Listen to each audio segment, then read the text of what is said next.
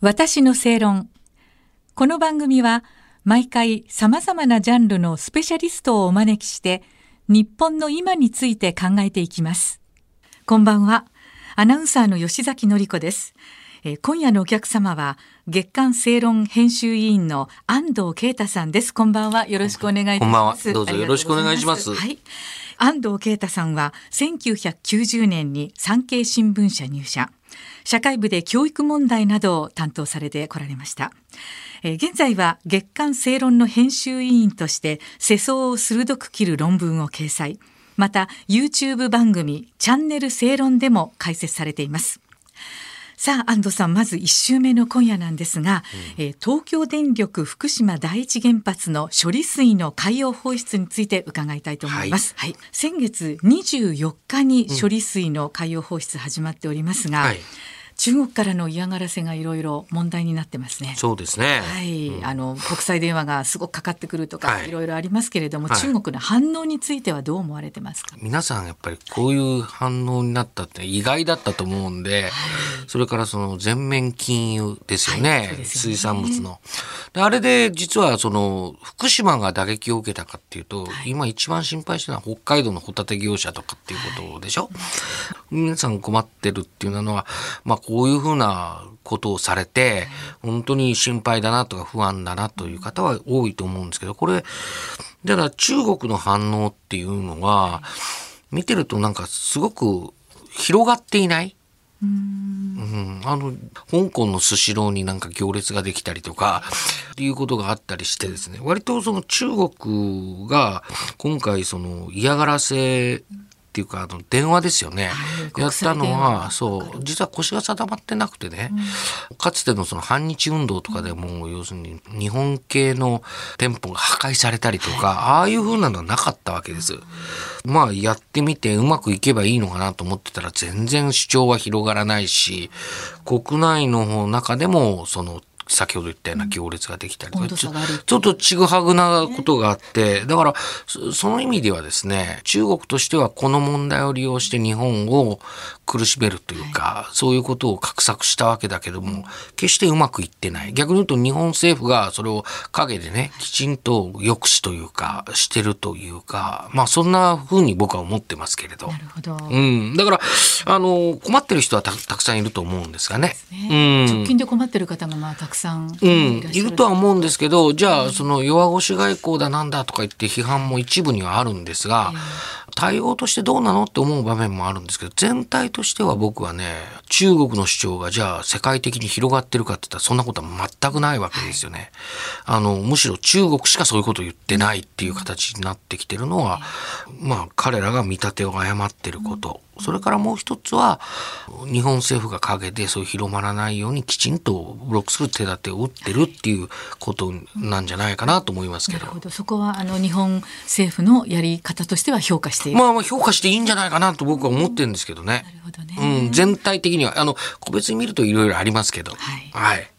まあ、東日本大震災からね12年半が過ぎたということになってきていますけれども、まあ本当はね処理水の問題っていうのはもうちょっと前に、あの解決、ねそうですよね。するはずだったということですがさまざまな人たちのポジショントークが原因の一つじゃないかと安藤さんは分析されているということですが。うんあの、まあ、私がっていうか、あの、正論9月号、あの、今発売中のが10月号なんですけど、はいその1号前に、福島在住のジャーナリストの林さん、林智弘さんっていう方がいます。この方に登場してもらって、あの、論じてるのが、政治が風評の矢面に立てと。まあ、風評っていうことがよく言われるわけですよね。はい実はその、例えば漁業者が海洋放出に反対している。じゃあ、その海洋放出することに科学的に問題があるのかって言ったら、もうないということは、もう反対してる人たちも分かってるわけです。だから理解するって言ってるんですよ、彼らは。もう結果が出てるわけですよねそうそう。安全だと。そうです。はいで、その、だから真実の問題じゃなくて、その彼らが心配してるのは風評なわけですよ。それでもって売れなくなったりとか、いうことですよね。で、それはね、反対してる人たちも、例えば共産党ですら、私たちの立場では汚染水であった。立場では汚染水ってどういうことだと思うわけです。つまり、立場ってのはポジションですよね。ポジショントークなんですよ。要は、これが、要するにその処理水、科学的にその問題ないよ。トリチウムが入ってる。それを問題だとか、生物濃縮があるじゃないかって言ったら、実はそれないんですけど、あの、いろんなことやって問題はないっていうことはもう早期の段階で分かっていながら、ずっとこの問題をやると不安があるということをずっと言い続けてですね、長引いた面があると思うんですね。もうちょっと早く放出できたはずだったことですよね。いや、そうなんです。ね、そうなんです。うん。だから本当にその意味では、事柄の本質で、例えばよく役所が、はい、あ正しい情報の発信不足なのかって言ったら、もう党に発信してるわけですよ。はいでも、それがこう広まらないとか、メディアがそういう認識に立たずに不安を煽る側にこう、コミットしているっていうケースはまあ、多々あったと思いますが、うん、足を引っ張ってしまうというかね、はい、まあ、それが長引いてるっていう、まあ、一因にはなってるように私は思ってますけど。なるほど。うん、あの先日の農水大臣の野村さんのね、うん、あの言い間違いもちょっとイラッとしたんです そうですね。あれひどかったですね。まああのー、先ほどね日本政府はよくやってるっていうふうに、まあ言ったんだけど、はいそれがあるんですよ。その農水大臣のそれがあるわけです。僕は外務省はよく頑張ったと思う。あの、要するに偽情報とかフェイクとかそういうものについてもネットにまでまあいろいろ入って正しい情報はこうですみたいなこともやってますしね。問題はだからその周りにいる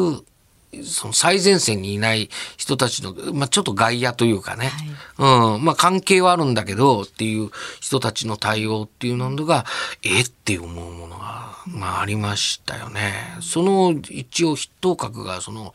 あの、農水大臣の あれじゃないかな。間違いというかね、本当に。はい。まあ、あの、今後ね、あの、この処理水の海洋放出についてですけれども、はい、我々はどういうふうに対応していけばいい、うんやっぱきちんとした正しい理解に立って惑わされないっていうことが一番大事だと思うんですね。でもう一つは風評っていうのは被害がある一方で加害っていうのもあるわけじゃないですか。誰がこうやってるんですかってことをやっぱりちゃんと見ておくっていうかねそういうものに厳しい目を向ける先ほどのポジショントークではないけれど、意図的にそうした状況を作り出して政治的に利用するなんていうような方々には厳しい目線を持っておくというふうに考えた方がいいんじゃないかなと思います。だから惑わされないっていうのがまず一番大事なんじゃないですかね。ねはい、はい、ありがとうございます。えー、月刊正論編集委員の安藤啓太さんにお話を伺いました。次回もどうぞよろしくお願いいたします。よろしくお願いします。ありがとうございます。私の正論。お相手はアナウンサーの吉崎のり子でした。